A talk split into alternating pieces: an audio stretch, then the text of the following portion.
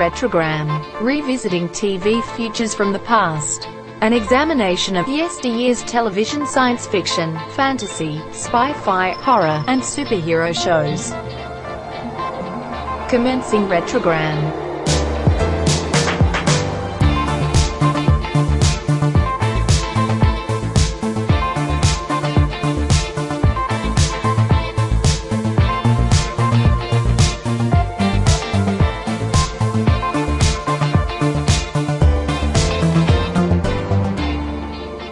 Retrogram number 8347. The day after, the day of the Doctor. The week of November 20th, 1983.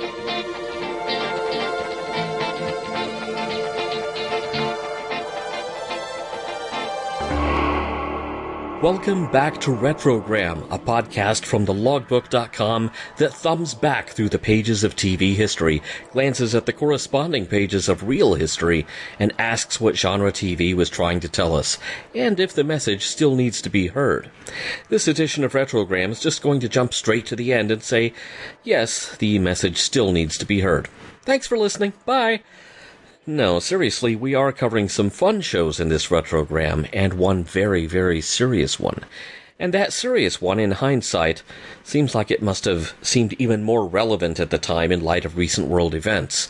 In the weeks leading up to the week of November 20th, 1983, we saw a cellular telephone make its first call in the hands of a paying customer, and a piece of software made its debut that would soon become known as Microsoft Word. Okay, that was the good news the bad news in those weeks leading up to the week of November 20th, 1983. A Korean Airlines flight was shot down by Soviet pilots when it strayed into Soviet airspace, killing all aboard, including a U.S. congressman. A U.S. Marine Corps barracks and a French Army barracks, both in Beirut, were struck by suicide bombers with hundreds of fatalities. The Prime Minister of Grenada was assassinated in a military coup, prompting an invasion by American forces that drew heavy criticism from the United Nations. This was not a world at peace. Oh, and in those weeks leading up to the week covered in this show, there are two occasions where World War III could very easily have broken out. Put a pin in that, it is of some minor importance. It was trying to convince all involved to prevent World War III that was on the minds of the makers of one particular movie of the week, a movie that everyone involved fully expected to be controversial.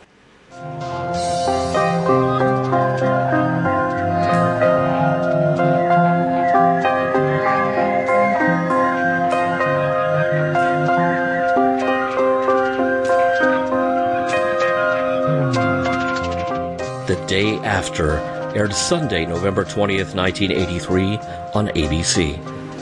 September 1983, just another day on which the news is dominated by a series of Eastern European military exercises conducted by the Warsaw Pact nations, which sure smells like a real live troop buildup. But hey, life goes on, and at Memorial General Hospital in Kansas City, Missouri, Dr. Russell Oakes is going about his business as usual, though when his daughter breaks the news that she's moving to Boston, and yes, it's because of a guy, he's apprehensive, in a dad kind of way. And now he has to go home and try to take his wife's mind off of this imminent change, especially since he is soon going to be heading west to Lawrence, Kansas to do rounds at the university hospital there. In Harrisonville, southeast of Kansas City, a young couple, Bruce and Denise, are days away from walking down the aisle, and the bride to be's father doesn't really approve of the groom. Between these two places, an Air Force helicopter drops off three airmen at a fenced in house that conceals the control room for a nearby underground missile silo, all of it trying hard to look inconspicuous in the rural American heartland. They're here to work on a nearby missile installation that isn't quite ready to fly. And on TV, the news keeps getting worse, culminating in a blockade of West Berlin by Eastern Bloc forces and prompting an armed response from NATO which in turn prompts an even bigger response. Dr. Oakes has his ear to the news the whole time, and it just seems to him like it's all spiraling out of control. As students, including pre med student Stephen Klein, line up to register for their classes at the university in Lawrence, just as many students are watching the news and floating their own theories, some wildly misinformed, as to what will go down. The emergency broadcast system sounds, urging residents in and around Kansas City to be ready to evacuate the city. Its proximity to all those missile silos in rural areas makes it a big target. People rush grocery stores, line up at payphones to call loved ones, and Klein decides he's going to try to hitch a ride back to Joplin to see his family. He'll get back to Lawrence before classes start, you know, somehow. Time to pound the pavement in the meantime. Bruce, on his motorcycle, is just trying to get to the Dahlberg farm to make sure Denise is okay. Dr. Oak's 40 mile drive back to Kansas City is suspiciously easy. The lane of I 70 going into Kansas City is practically empty. It's the outbound lane that's choked with a traffic jam of people trying to evacuate the city. This is where everyone is when the missiles are launched, hurtling out of their silos and streaking across the sky. Whether this is the first strike or the response to an incoming first strike, the answer is just minutes away. An airburst over Kansas City instantly takes out the electrical grid and kills every vehicle engine on the ground. Stalled on the interstate, Dr. Oakes sees the first mushroom cloud on the horizon. He ducks down and lies across his passenger seat before the second, and the third, and the rest. Klein, who has only gotten from Lawrence to Harrisonville, dives into a vacant store to take cover. The Dahlbergs are relatively safe in their shelter, but their youngest was blinded by the flash. Bruce, on the other hand, was vaporized. On foot, Oakes staggers 30 miles into Lawrence in a daze, exposed to radioactive fallout the entire time the university hospital is overstuffed not just with its existing patients, but with new injuries and people simply seeking shelter. Elsewhere at the university, a science teacher named Huxley gets an amateur radio transmitter set up and tries to call the outside world, but he's only able to reach the hospital building. When Oakes inquires about sending uninjured people to the campus to take shelter, Huxley warns him that it's still far too dangerous. More injured from surrounding areas pour into the hospital until Oakes recommends jamming the doors shut. Days pass. Stephen Klein wanders onto the Dahlbergs' property looking for shelter, and they reluctantly take him in. When Denise loses her marbles and runs out of the house into contaminated air, Stephen brings her back to her family, but she's been severely exposed to fallout, and the effects begin showing themselves quickly as the days pass. Stephen offers to take Denise and the Dahlbergs' son to the hospital in Lawrence, resorting to a horse drawn wagon to make the trip. Huxley and his students listen as the president finally makes a statement over the radio, but his promises of help to the survivors and his entreaties to their loyalty during the country's attempts to rebuild ring more than a bit hollow. At the hospital, triages have become hospices. The bodies are piling up, and there's talk of digging mass graves on the outskirts of town. Cholera is almost certainly getting ready to be a problem. As Dr. Oakes tries to take all of this information in, he passes out. When he wakes up, he is no longer a doctor, but a patient. A patient whose hair is falling out, whose skin is pale, and whose injuries are not healing. He wants to go home and catches a ride into Kansas City with the next military vehicle headed that way. On the way, he sees bodies piling up in the streets, looters being rounded up and shot by firing squads, and just no sign of civilization as he knows it. But even in Kansas City, there's nothing left. Disoriented, Oakes sees a family sheltering under a makeshift tent in the rubble and accuses them of being on his property. Then he sinks to his knees, completely lost. The only comfort is kindness quietly offered by the people he was just trying to threaten. It's no way to live, and it sure as hell isn't a proper way to die. The movie ends with the following words on the screen the catastrophic events you have just witnessed are, in all likelihood, less severe than the destruction that would actually occur in the event of a full nuclear strike against the United States. It is hoped that the images of this film will inspire the nations of this earth, their peoples, and leaders to find the means to avert that fateful day. I left out whole scads of subplots because quite a few of the characters in the first hour of the day after, the people whose hopes and dreams were getting up to speed on, are indiscriminately incinerated when the bombs start dropping. And that's probably a wise decision to jolt the audience out of the complacency of sitting through the first hour's tangle of threads of family drama. There is such a tendency to think that the major characters are safe, and since these are the people whose stories are being foregrounded, we will be following them throughout. But that's simply not the case here. Nobody is safe. The Day After was written by Edward Hume, who is the creator of such series as Cannon, The Streets of San Francisco, and Barnaby Jones. Um, I believe he also he very likely got this assignment writing this script because he had also written the script for a TV movie of the week about the 1972 Munich Olympic massacre. And of course, the day after was directed by Nicholas Meyer of Star Trek II The Wrath of Khan fame. The day after had originally been planned for a spring time slot airing over two nights, but the post production process was kind of an all out war unto itself. ABC and Nicholas Meyer disagreed mightily on the length and the content, Meyer finally convinced them the story would be most effective if it was told in a single night, and he felt the script had a little too much padding as it was. Even once this was approved and filmed, there were endless battles with network censors who were saying, You can't show that, you can't say that, with possibly the most ridiculous case of this being their objections to dialogue hinting at Denise having a birth control diaphragm. Okay, okay, you can nuke the heartland of the United States, but birth control? Absolutely not. During production, the Department of Defense would only lend its support if the script made it very clear that the Soviets launched their nukes first. Something which was not in the script at all, and something which Nicholas Meyer flat out refused to do. Ironically, this puts Nick in some very good Star Trek company. Just as a sidebar, Gene Roddenberry's first series, The Lieutenant, which ran from 1963 through 64, also lost its cooperation from the military toward the end of its run over an episode dealing with civil rights and racism, of all things. Speaking of Star Trek connections, Nick Meyer was not ABC's first choice to direct the day after.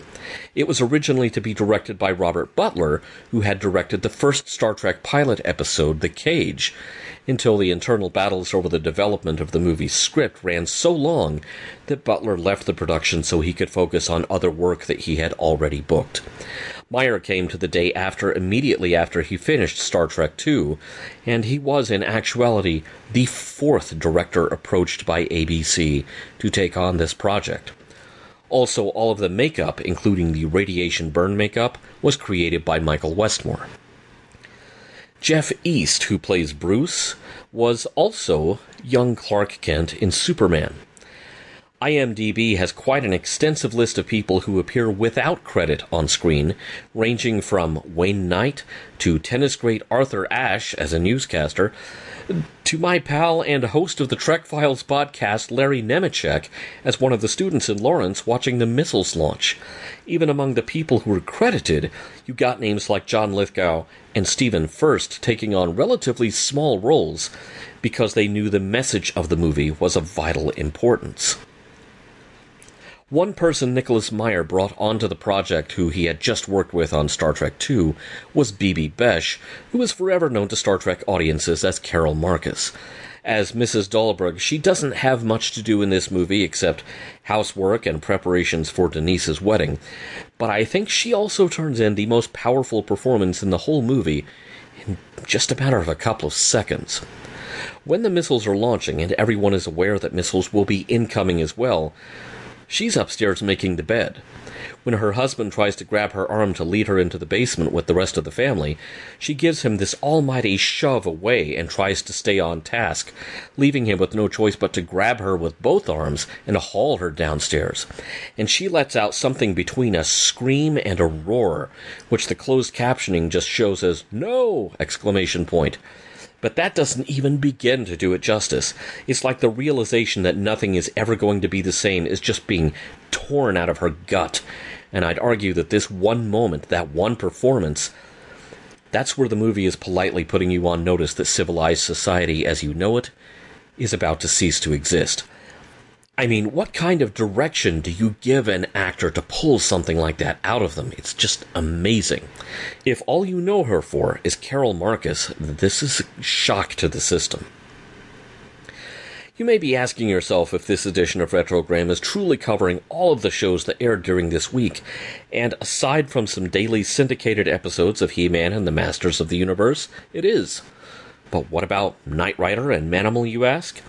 Manimal was already in ratings trouble and had been yanked off the schedule for November to prevent it from harming the ratings of other shows during November sweeps. Yikes. Knight Rider, which NBC aired on Sunday nights, took the week off, very likely to keep it from being nuked in the ratings by the day after. ABC had been running a promotional campaign months ahead of time for the day after and had happily allowed all sorts of rumors to swirl about how violent or controversial it would be. After all, that just keeps people talking about the day after ahead of time, which means those people will probably be tuning in to watch it. And history shows us that a lot of people were indeed talking about the day after. I try to flag down instances in Retrogram of shows that were inspired by or affected by historical events, but the day after is an example of a show that turned around and affected history in its own way. A videotape of the day after was sent to President Reagan, and he watched the tape at Camp David on Columbus Day 1983, over a month before it was broadcast. Here's an excerpt from Reagan's diary on October 10, 1983, as archived on the Reagan Foundation website. Columbus Day. In the morning at Camp D, I ran the tape of the movie ABC is running on the air November 20th. It's called The Day After. It has Lawrence, Kansas wiped out in a nuclear war with Russia. It's powerfully done, all $7 million worth. It's very effective and left me greatly depressed. So far, they haven't sold any of the 25 spot ads scheduled, I can see why. Whether it will be of help to the anti nukes or not, I can't say. My own reaction was one of our having to do all we can to have a deterrent and to see that there is never a nuclear war. The Joint Chiefs of Staff also got to watch it ahead of time. A friend of Nicholas Meyer's who worked in the government was present for this screening and later told Meyer, this time quoted by Meyer in Empire magazine, quote, If you wanted to draw blood, you did it. Those guys sat there like they were turned to stone. In Reagan's autobiography, An American Life, he directly attributed the day after with affecting his decision to sign the Intermediate Range Nuclear Forces Treaty with Soviet Premier Mikhail Gorbachev in 1987. Also in 1987, the day after was shown on television in the Soviet Union. I don't wish to oversimplify things, especially in a here and now in which the United States, indeed the entire Western world, and Russia are once again squinting at each other like they're in spaghetti western. But at least for a decent chunk of our lifetimes, the day after might have helped to save the world.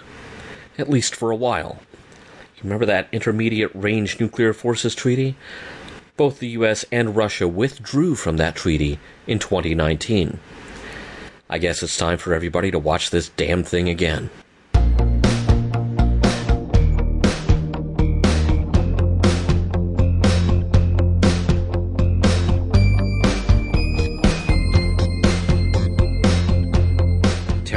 Season 1, Episode 11 The Gun. Aired in the UK Sunday, November 20th, 1983 on ITV Central. The story so far the year is 2020. Never mind that whole pandemic thing. Earth has even worse problems.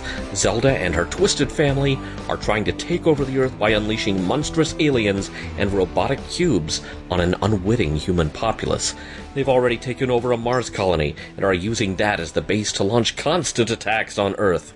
The only thing standing between Earth and total domination? The Terrahawks, a top secret group of alien fighters operating from a hidden base in South America dubbed the Hawk's Nest each with their own unique abilities and vehicles and an army of spherical robot soldiers called Zeroids. The Terrahawks, led by Dr. Tiger Ninestein, battle Zelda and her invaders to protect Earth. And it's all filmed in super macromation and Hudson color. The gun. Yungstar has devised a way to daisy chain the cubes, Zelda's equivalent of the Zeroids, to form a powerful weapon. The more cubes he connects, the more powerful the weapon. Zelda decides to put the weapon into use immediately, launching a ship to intercept an Earth transport and smuggle some cubes aboard. On Earth, Dr. Tiger Ninestein grows annoyed that every Zeroid has a different voice and a different accent. Some sound Scottish, and some just stutter. He orders Zero to revoice every Zeroid so they all sound the same. In orbit, Hiro is the first to spot the incoming cargo transport ship arriving way off course and sounds the alarm. The decision is made to destroy the cargo ship, regardless of the value of the raw metal ore on board. The cubes eject themselves before the ship goes down in flames. Dr. Ninestein is assured that no living thing could have survived the crash, while the cubes, once night falls, assemble themselves into Yungstar's weapon. The next day, the Terrahawks gather as Kate Kestrel records her next pop song, and Dr. Ninestein gets an earful about his revoicing order has caused more problems than it's worth. Next, Dr. Ninestein gets a video call from Johnson, the head of the American Space Agency, who's still fuming about the cargo ship that was shot down. When Johnson says the cleanup could get dicey, Ninestein has a revelation. Dicey? Dice. Cubes! The cargo ship was used to smuggle Zelda's cubes onto Earth. Mobilize all Terrahawks to the site of a hydroelectric dam near the crashed site of the cargo ship. It's an obvious target for the cubes, and when Hawkeye figures out that the cubes are using their accumulated power to power their weapon, he is able to disrupt their daisy chain, causing a power feedback that destroys all the cubes. Zelda's plan has once again been thwarted, and Kate Kestrel once again sings a song. The end. The credits say this one was written by Koo Garstein. Once again, this is Tony Barwick writing the script under a silly pen name. Now, I could do a whole hour show picking apart the complicated issue of accents across the UK and which accents have been allowed a voice in popular media down through the years. This has changed over time. and has become a bit less of a sticking point. But at the time Terrahawks was being made and shown, regional accents were still being heard by some people's ears as signifiers of class or intelligence. The good old British class system finding another way to rear its head. If you grew up like I did in the 70s and 80s, what you heard a lot of on British TV was what is called a received pronunciation accent, or RP for short, also known as the Queen's English. Even actors who did hail from a part of the UK that had a unique accent were trained to speak in RP accents because it would make them more employable. If you did hear a character sounding conspicuously Scottish or Welsh or Northern or Scouse, it was usually shorthand for that character being stupid or dodgy or similarly not on the level as all the fine middle class white Londoners that people thought TV should be about. There was eventually a backlash, of course. Honestly, I think the ubiquity of the Beatles may have started the landslide, whether they get credit for that or not. And slowly, the grip of RP has loosened somewhat. Though I really think you have to qualify that with somewhat, because ask yourself this when he's playing Doctor Who, is David Tennant doing a Cockney accent that is now considered acceptably close to RP? Or is he speaking with his normal Scottish accent? Deep down, I'm not sure if this episode of Terrahawks is making light of that issue, or if it's presenting a kind of watered down for the kiddos criticism of this element of the class system. If it is a criticism designed to get the audience thinking about it, is it successful in that department? Jury's out. You gotta love that signature illusion of the early 80s. Those two metal rings joined at an angle connected to a turntable, which gives the illusion that both rings are rotating and defying gravity. A couple of years later, the same illusion would be part of the Rani's TARDIS in Doctor Who. The illusion had already been used to great effect in Superman and Superman 2 where the two whirling rings were apparently what was confining Zod and his fellow conspirators prior to their being placed in the Phantom Zone. This is not the strongest episode of Terrahawks I've ever seen, not by a long shot. Granted, the show always has a mere 25 minutes to try to tell a complete story, but The Gun just seems like a script where everyone dried up on ideas all at once. There are so many lengthy miniature model scenes that it feels like the special effects technicians are having to tap dance madly to fill out the running time of the episode because the script and dialogue alone were not going to accomplish that. Ditto the very long scenes of Kate Kestrel's concert. I know that over the course of a season or two, you jam enough of these songs into the show, you get a soundtrack album that you can sell, but it completely kills the pacing on this episode. I think the part that just made me scrunch up my face and say, What? was the whole idea that someone saying something was dicey would set off this huge leap of logic for Dr. Ninestein. Dicey, dice, cubes, that's it, cubes. Uh, sadly, this episode is a lightweight, even by Terrahawk's standards. Do you know what would make a lot more sense than robots with funny stereotypical accents? How about pausing for a word from our sponsors?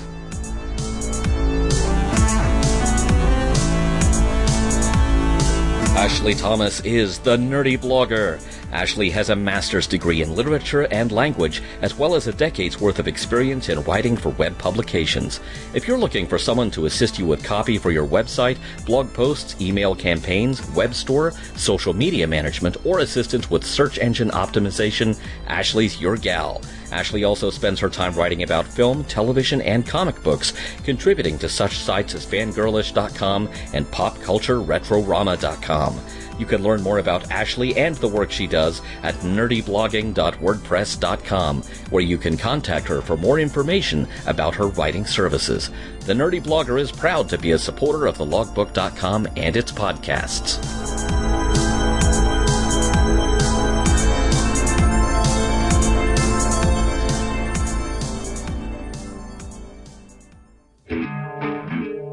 John Billingsley, Phil Phlox. Join dozens of Star Trek celebrities for eight hours of interviews, panels, performances, and general Trek wallow, all in support of the Hollywood Food Coalition, hofoco.org. Check us out, helping people in need for almost 40 years. Trek Talks 2 kicks off 10 a.m. Pacific, 1 p.m. Eastern, January 14, 2023. Stay hep at trektalks.net. Live long and mark your calendars.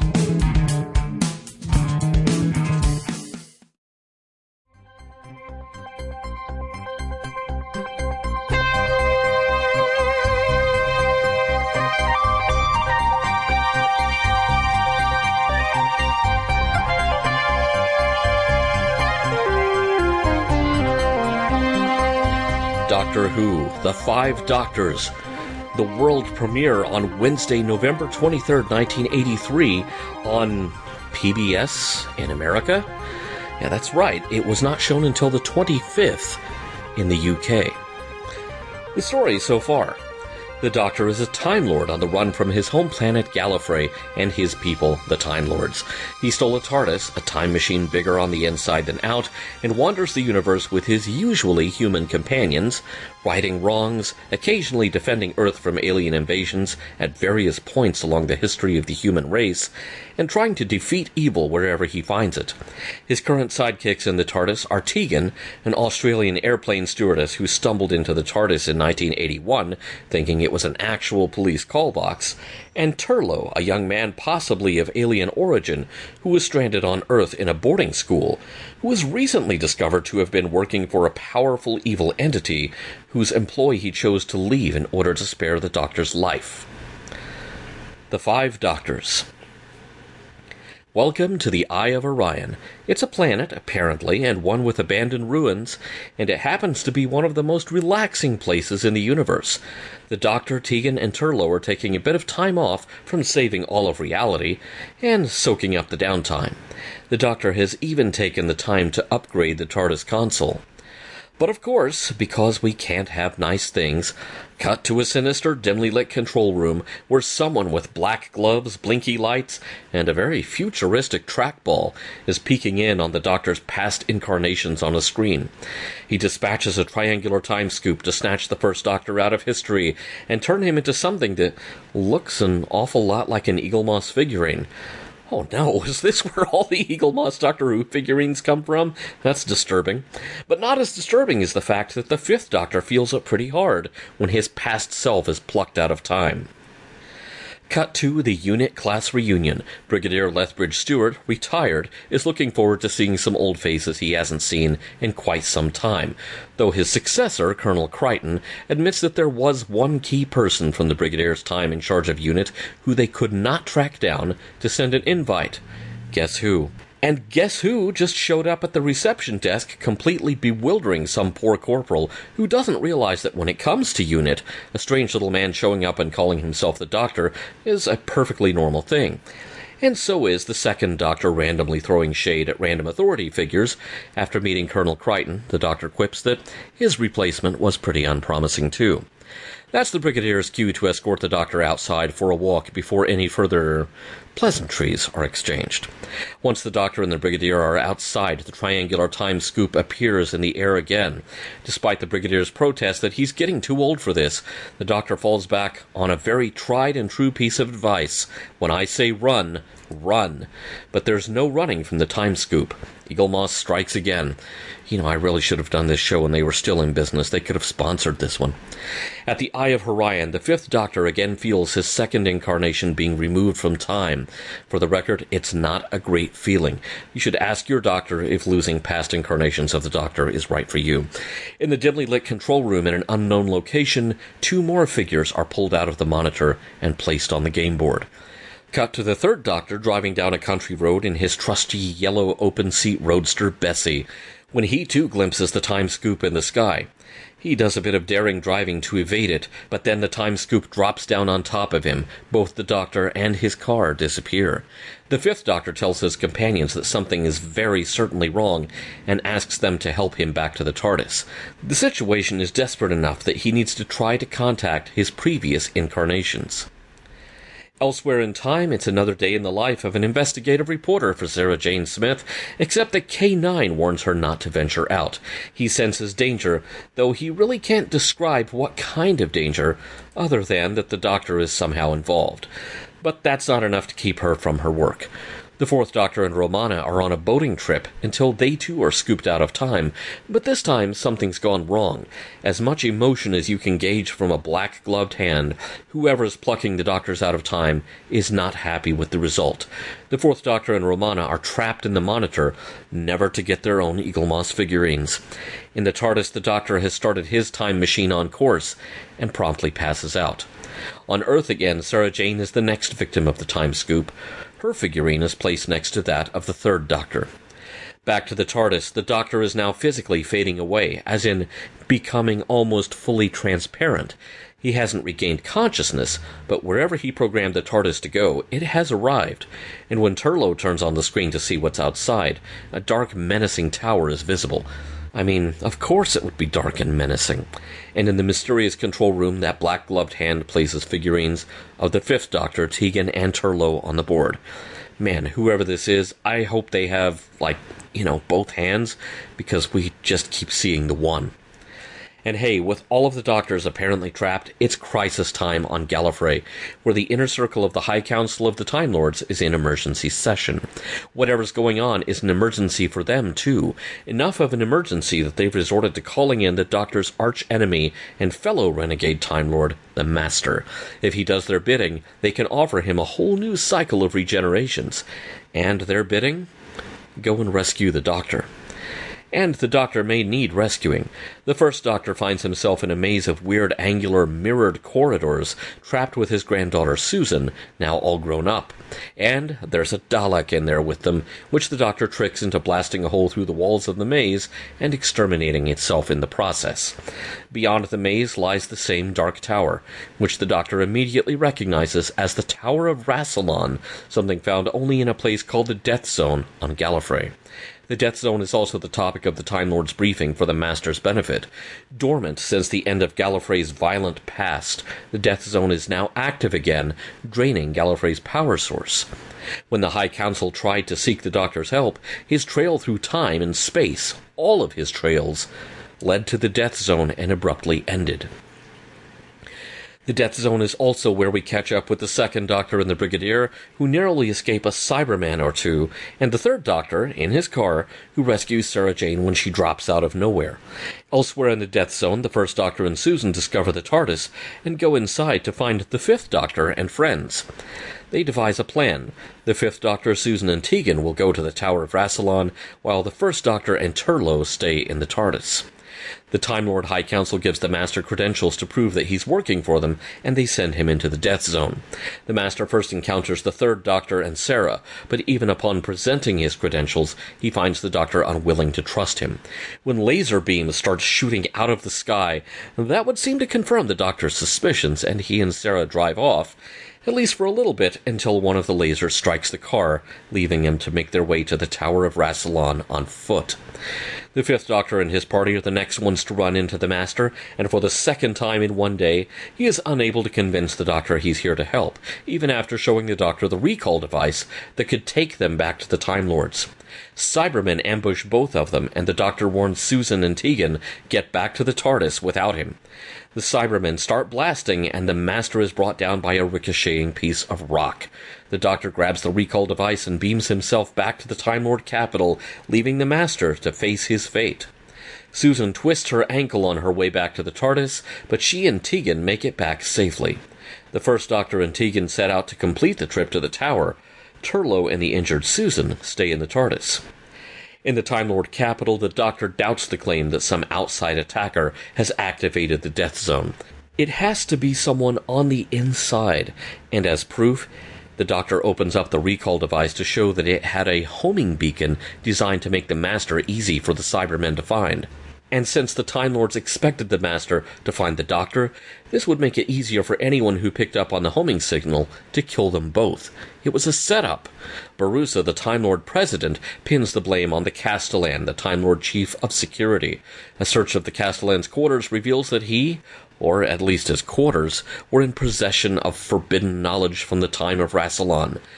Borusa orders his interrogation, but when the Castellan resists, he's shot down by the guards. Well, that was all wrapped up very neatly.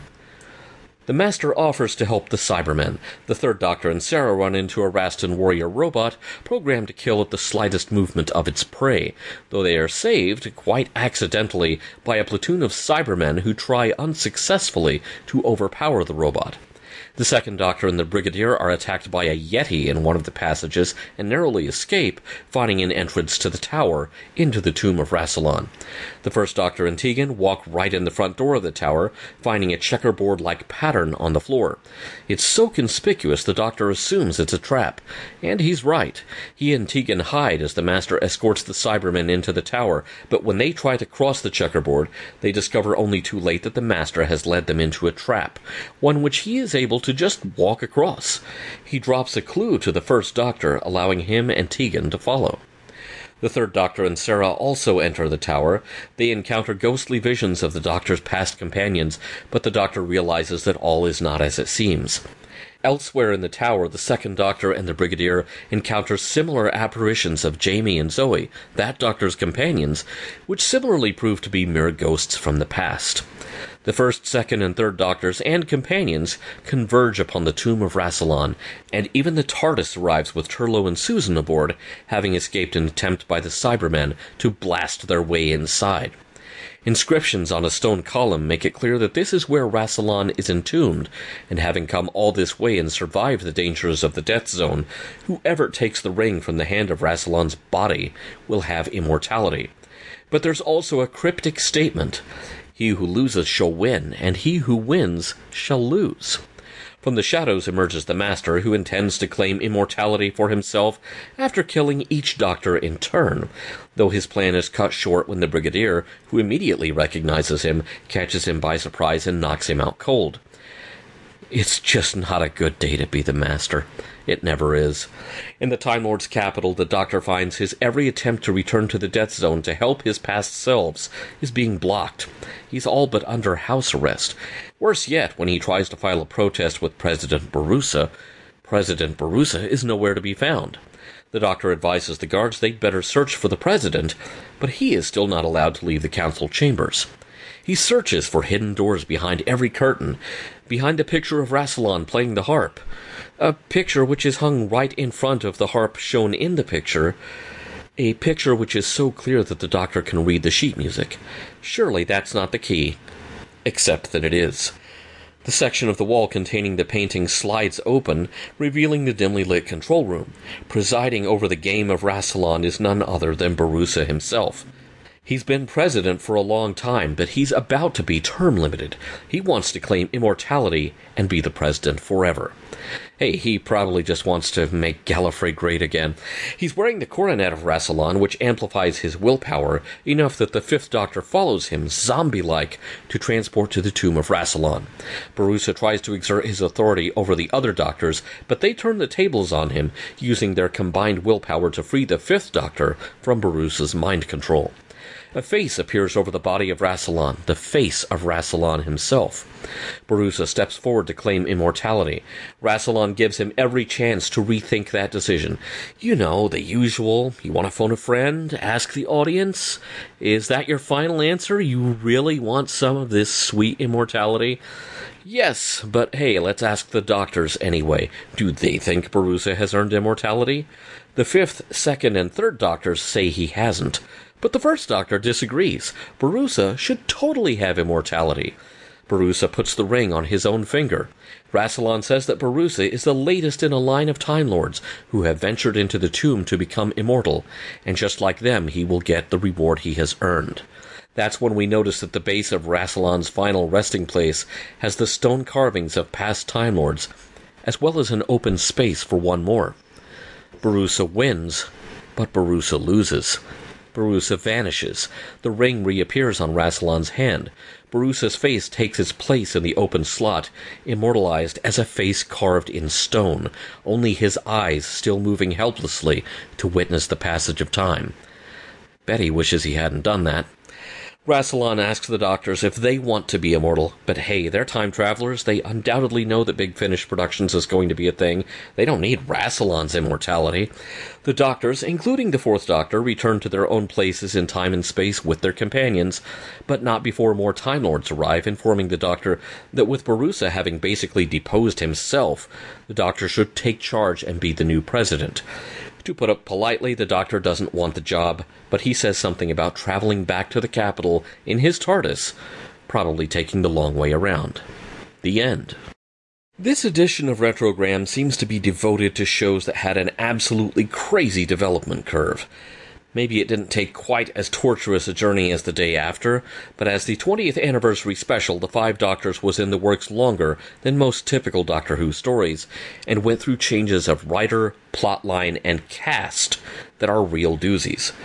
For starters, considered by many to be the dean of classic era Doctor Who writers, Robert Holmes was originally asked to write The Five Doctors. Holmes had written such stories as Spearhead from Space, which introduced Jon Pertwee's Doctor, Terror of the Autons, which introduced the Master, The Time Warrior, which debuted the Sontarans, The Ark in Space, Pyramids of Mars, The Brain of Morbius, The Deadly Assassin, The Talons of Weng-Chiang, The Ribos Operation, and more. He would eventually return to Doctor Who to write Peter Davison's farewell story, The Caves of Androzani, and a handful of Colin Baker episodes, prior to Robert's death in 1986. Holmes' original idea was called The Six Doctors, and it involved, take note of this if you've been paying attention to the Jodie Whittaker era, the Cybermen controlling a robot clone of the First Doctor to help them collect genetic material from the Doctor to incorporate into cyber technology, giving Cybermen the ability to regenerate. Does that sound familiar? And it would also have run cover for why the first Doctor didn't seem quite like the first Doctor, which we'll get into that in a moment.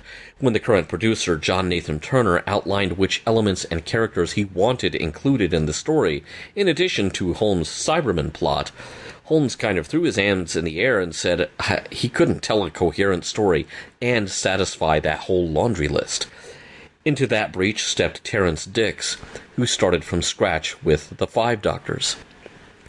One item on John Nathan Turner's laundry list was the inclusion of actor Richard Hurndall to replace William Hartnell as the first Doctor. Hartnell died in 1975, so the story would either have to omit the Doctor's first incarnation altogether or recast him. JNT had seen Hurndall play a guest role in a 1981 episode of Blake's Seven, ironically enough, in which he wore a wig that reminded the producer of Hartnell's wig. Since The Five Doctors is now running up on 40 years old, there are now decades of criticism, not all of it fair, leveled at Richard Hurndall's interpretation of the First Doctor. But let's stop to consider that. Home video was in its infancy at the time, so there were not a bunch of Doctor Who VHS tapes of Hartnell's performances that could be referred to. Even within the BBC, many of Hartnell's episodes were still lost at this point. The 80s would really be the beginning of many of those episodes being returned to the archives from foreign broadcasters that had been sitting on film copies since the 60s. Keep in mind that at the beginning of the 80s, the entirety of the first Dalek story, all seven episodes, were thought to be gone forever. There was not an abundance of reference material for Mr. Hurndall to absorb. And bear in mind, the original idea was he wouldn't be the first Doctor, he would be kind of a fake first Doctor. So it wasn't considered necessary for him to be exactly like William Hartnell. To be honest, from 1983 to this very day, I don't think he did a bad job at all. For virtually every American fan, this was our first exposure to the First Doctor. We didn't see Hartnell until after we'd seen Hurndall. I don't find the performance distracting from the story, or what the story is supposed to be. But your mileage may vary.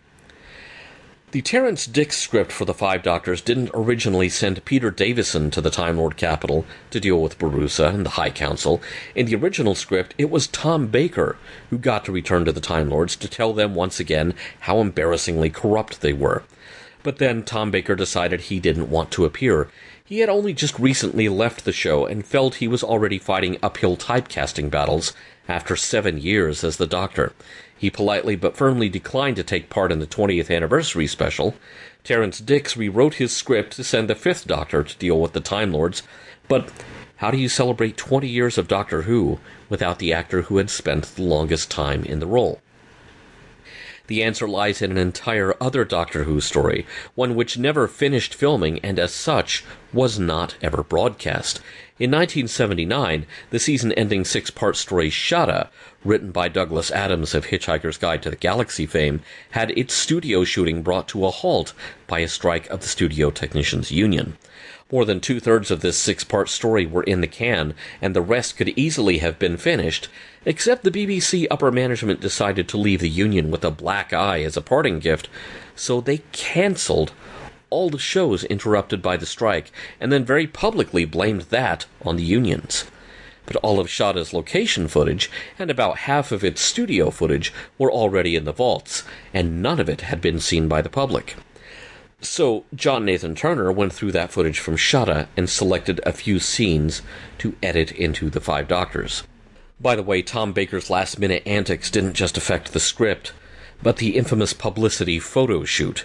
He was supposed to appear with the other doctors in costume for the publicity photos, but JNT, having a sneaking suspicion that Baker might once again back out with little to no notice, arranged to have Tom Baker's wax figure from Madame Tussauds on hand as a stand in. And as it turns out, Tom was a no show for the photo shoot, so they did wind up using the wax figure. There are some infamous outtakes from the photo shoot with some of the other doctors, Jon Pertwee in particular, making fun of his absent successor. But hey, that's what you get for missing an all hands meeting. Other actors who had to drop out at the last minute were Frazer Hines as Jamie, whose appearance was dropped down to a small cameo as an illusion of Jamie. Jamie's lines were then rewritten for Victoria, but then Deborah Watling wasn't available, so the second Doctor's sidekick in the final script was the Brigadier. A cameo was written for William Russell as Ian Chesterton, companion of the first Doctor, but he was otherwise engaged, so his return to Doctor Who on television would have to wait until 2022.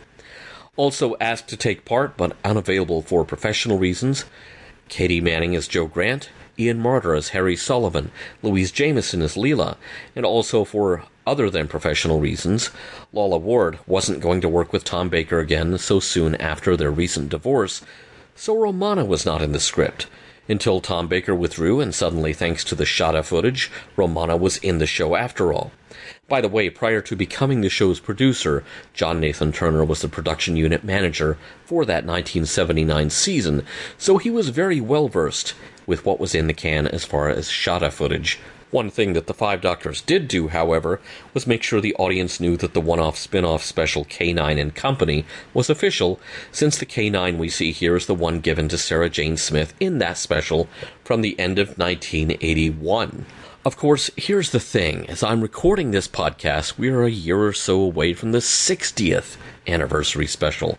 Time Lord mythology, which inevitably crops up with all of the big round number Doctor Who anniversary specials, has been adjusted, adjusted again, readjusted, and adjusted for inflation. Does the Five Doctors really hold up? Despite everything working against it, it really does. You think about all the obstacles the Five Doctors had to overcome from a production standpoint. If it wasn't an all important big round number anniversary episode, it probably would have been scrapped and replaced by something simpler and easier to produce. But no, this was the 20th anniversary show, and all the marbles were in play. It was multiple doctors or nothing. And for it to be as entertaining as it is, despite all of the problems it encountered on the way, it didn't just succeed, it set the bar for future episodes, future anniversary episodes, to at least meet, if not try to exceed. Think of the 50th anniversary special, or the special that aired just recently as I record this for Jodie Whittaker's last adventure, featuring, stop me if you've heard this one before, every living original series Doctor except Tom Baker, plus an actor filling in for William Hartnell. I mean, it's almost like this episode set some new traditions in motion. As for the Five Doctors having an American premiere, it was used as a pledge break special by PBS where in the UK it was intended to go out on November 23rd until the BBC decided that the Five Doctors would be the centerpiece of that year's Children in Need telethon, which meant holding it until November 25th. And yes, if you're wondering if fans in the UK were baring their teeth over this decision, yes, they were for quite some time.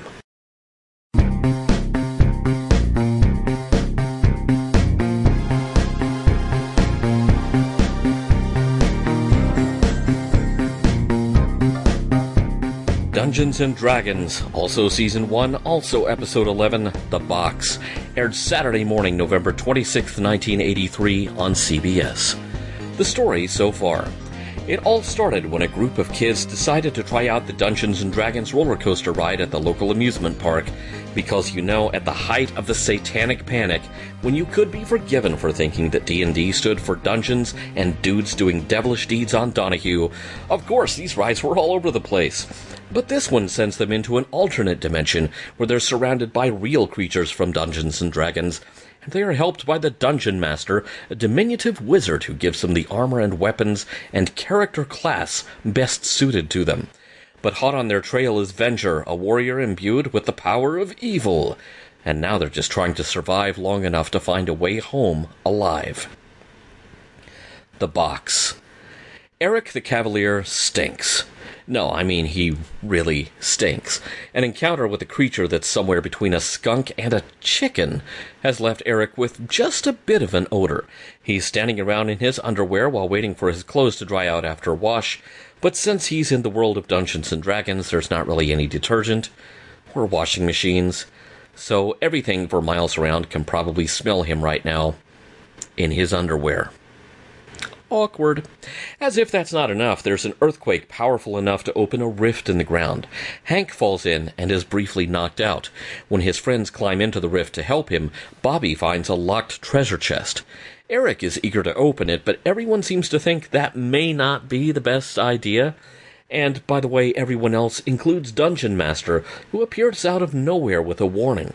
The box contains great danger, something of great value, and yet it also contains nothing. He calls it Zandora's box after the sorceress who left it here.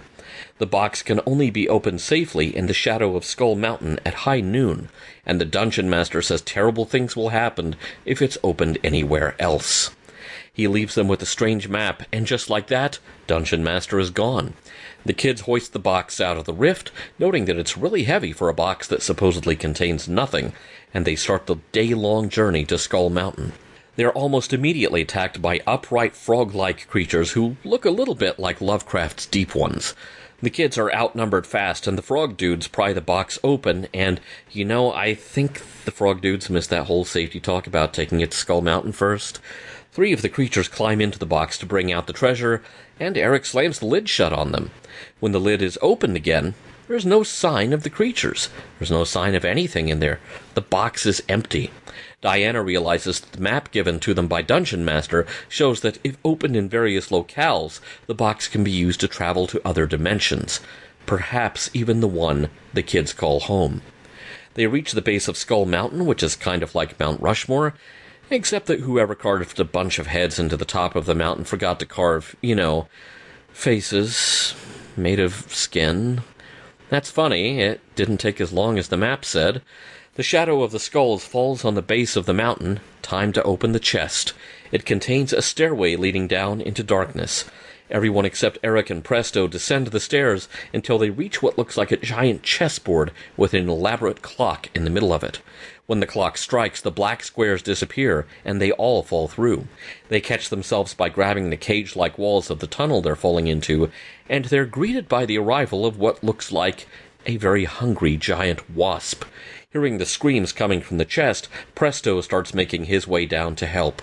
When Eric realizes this means he'll be guarding the chest alone, he follows Presto, only to see one of Venger's shadow demons close the lid of the chest.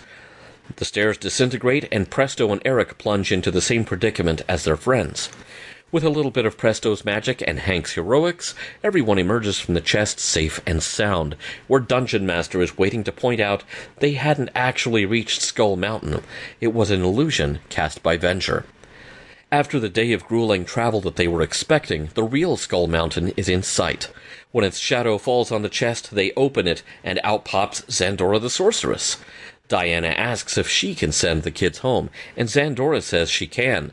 But first, she casts a spell to zap the box and the kids to the top of a dangerous precipice. From this location, the chest will get them home. Uni, the baby unicorn, must stay behind in Zandora's care, and after a tearful farewell, Bobby joins the others in climbing down another staircase, one that falls apart as the precipice outside crumbles. The kids fall into another void, only to land in the roller coaster car, the one that first brought them here. Outside the chest, Venger arrives. Zandora tries to fend him off, but Venger flies into the open chest to follow his prey. The kids come to a safe landing in the amusement park. They've made it home but Venger has followed, seeking their magical weapons, weapons which do not protect them in their own dimension. Not only do the kids decide to return, they allow Venger back through, otherwise, he'll destroy their world. Zandora pulls a fast one on Venger and sends him into yet another dimension, and then closes and moves the chest. I'm sure that's the last we've seen of Venger. Until next week. The end. Okay, so not one of these people floated the idea that the chest might be a mimic. Y'all haven't been playing Dungeons and Dragons very long, have you? From a production standpoint, Dungeons and Dragons was a Marvel production, and for years after it ran on CBS, it was part of syndicated programming blocks like the Marvel Action Universe. Let's call that the MAU for short. Or not. It had an afterlife that few other shows of its era did, even as the age of the DVD was dawning the animation itself was actually produced by the animation department of Toei Studios. Toei Animation made inroads into the American market in the late 60s by producing the animation for the Rankin and Bass TV series based on Smokey the Bear, though their primary stock in trade was international hits originally produced for Japanese broadcasters, such as Space Pirate Captain Harlock, Galaxy Express 999, Transformers, Dragon Ball, Dragon Ball Z, and Sailor Moon. If the animation of Dungeons and Dragons has a bit of an anime flavor to it, you're not wrong, and that's why.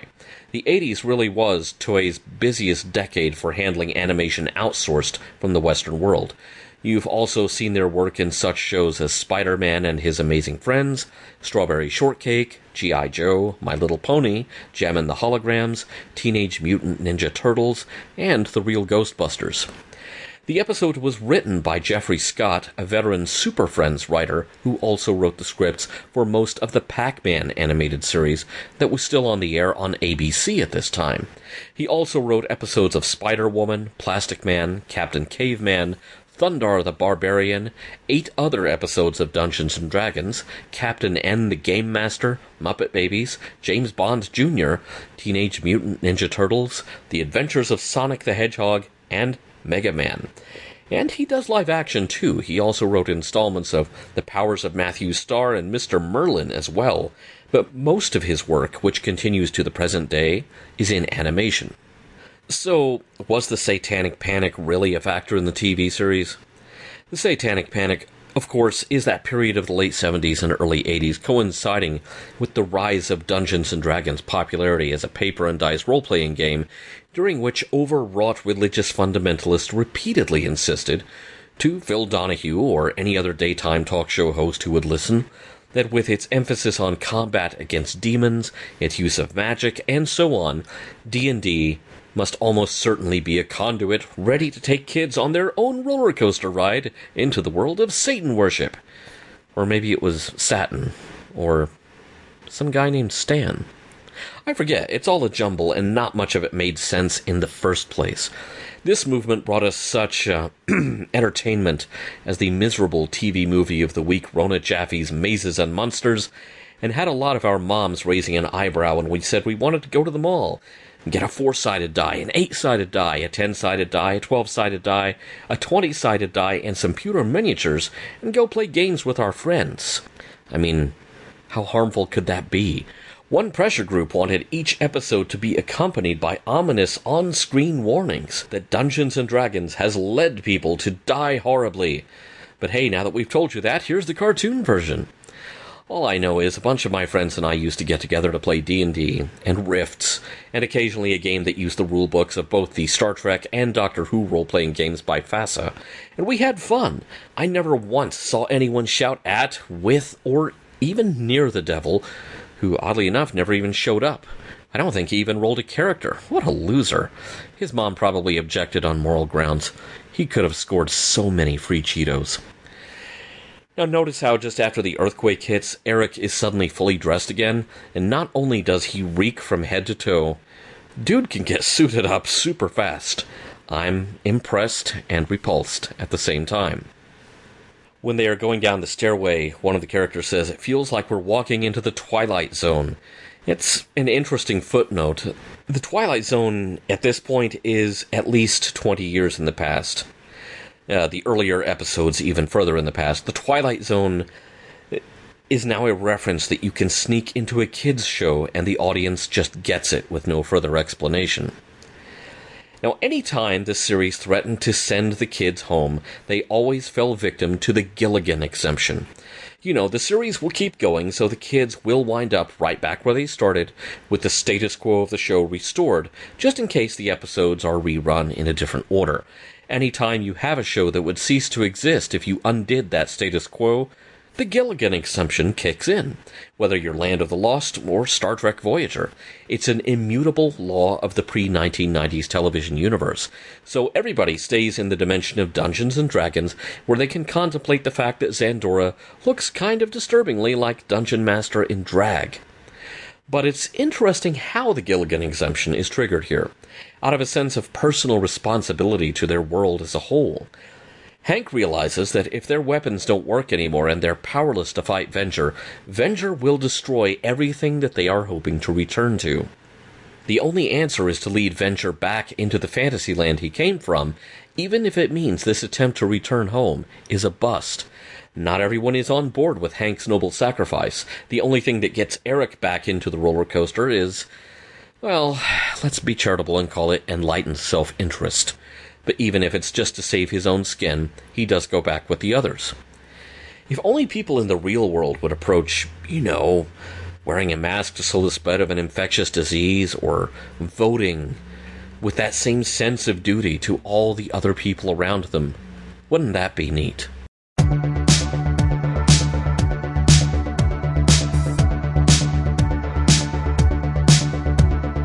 If we learn anything from the shows that aired the week of November 20th, 1983, I suppose that lesson is that not every show is going to be something of earth shattering importance. But let's think back to some of the other things happening around this time in 1983. Just a couple of weeks earlier, from November 7th through 11th, 1983, NATO conducted an annual wargame exercise called Able Archer, basically a simulated exercise for a scenario that could lead to the deployment of nuclear weapons. World War III. Soviet intelligence had just enough feelers out there to know that something was up, and some of the more paranoid personalities in the Soviet leadership began to float the idea that the war games were cover for launching an actual war. Hmm, interesting plot idea.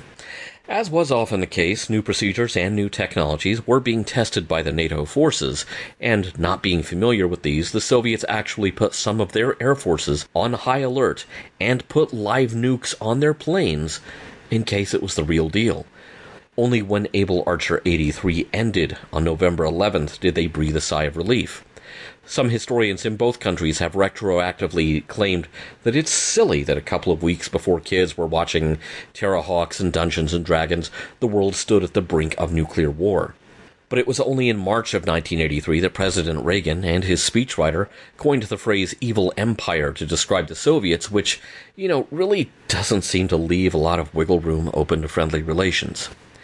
And let's not forget that it had only been on September 26th of 1983 that Soviet Air Defense Force Colonel Stanislav Petrov had listened to his gut when the Soviets' automatic missile detection system incorrectly registered missile launches from the US when nothing had been launched. According to the system, a handful of missiles had been launched, something which, from a tactical and strategic standpoint, made absolutely no sense. Petrov did not order a retaliatory strike and in so doing declined an invitation to the end of the world. He knew that was the kind of party that didn't allow you to bring a plus one. When you push that button, everyone's going, whether they have other plans or not. Or to put it simply, we were one Stanislav Petrov away from never even seeing the day after or the five doctors. It almost all ended right there.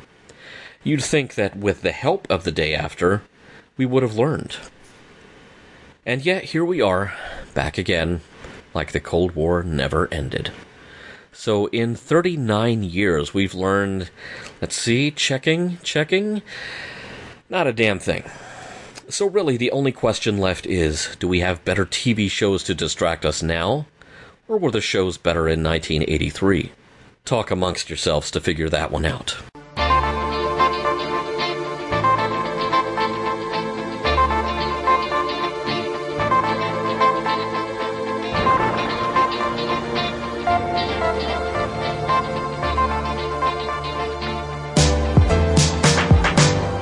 Retrogram podcast was created, researched, written, and hosted by Earl Green.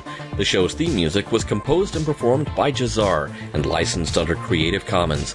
You can find his work at betterwithmusic.com and at freemusicarchive.org. Additional music was by Andrew Howes and DZ, also licensed under Creative Commons. If you have that nagging feeling that you've been forgetting to do something before the nukes drop, that probably means you've been forgetting to sign up as one of the Logbook's Patreon supporters. Lucky you, there's still time. Even if you can only pitch in a little bit, even that little bit helps keep the logbook.com and the logbook.media and all of the related podcasts and videocasts going. You could be like Philip and Kevin and Ferg and Darwin and Cindy and IC Robots and Paul and Mark and Charles and Ashley and sign up as a patron at patreon.com slash the logbook. You get show notes, occasional outtakes, and other fun stuff. And of course, there's the Discord.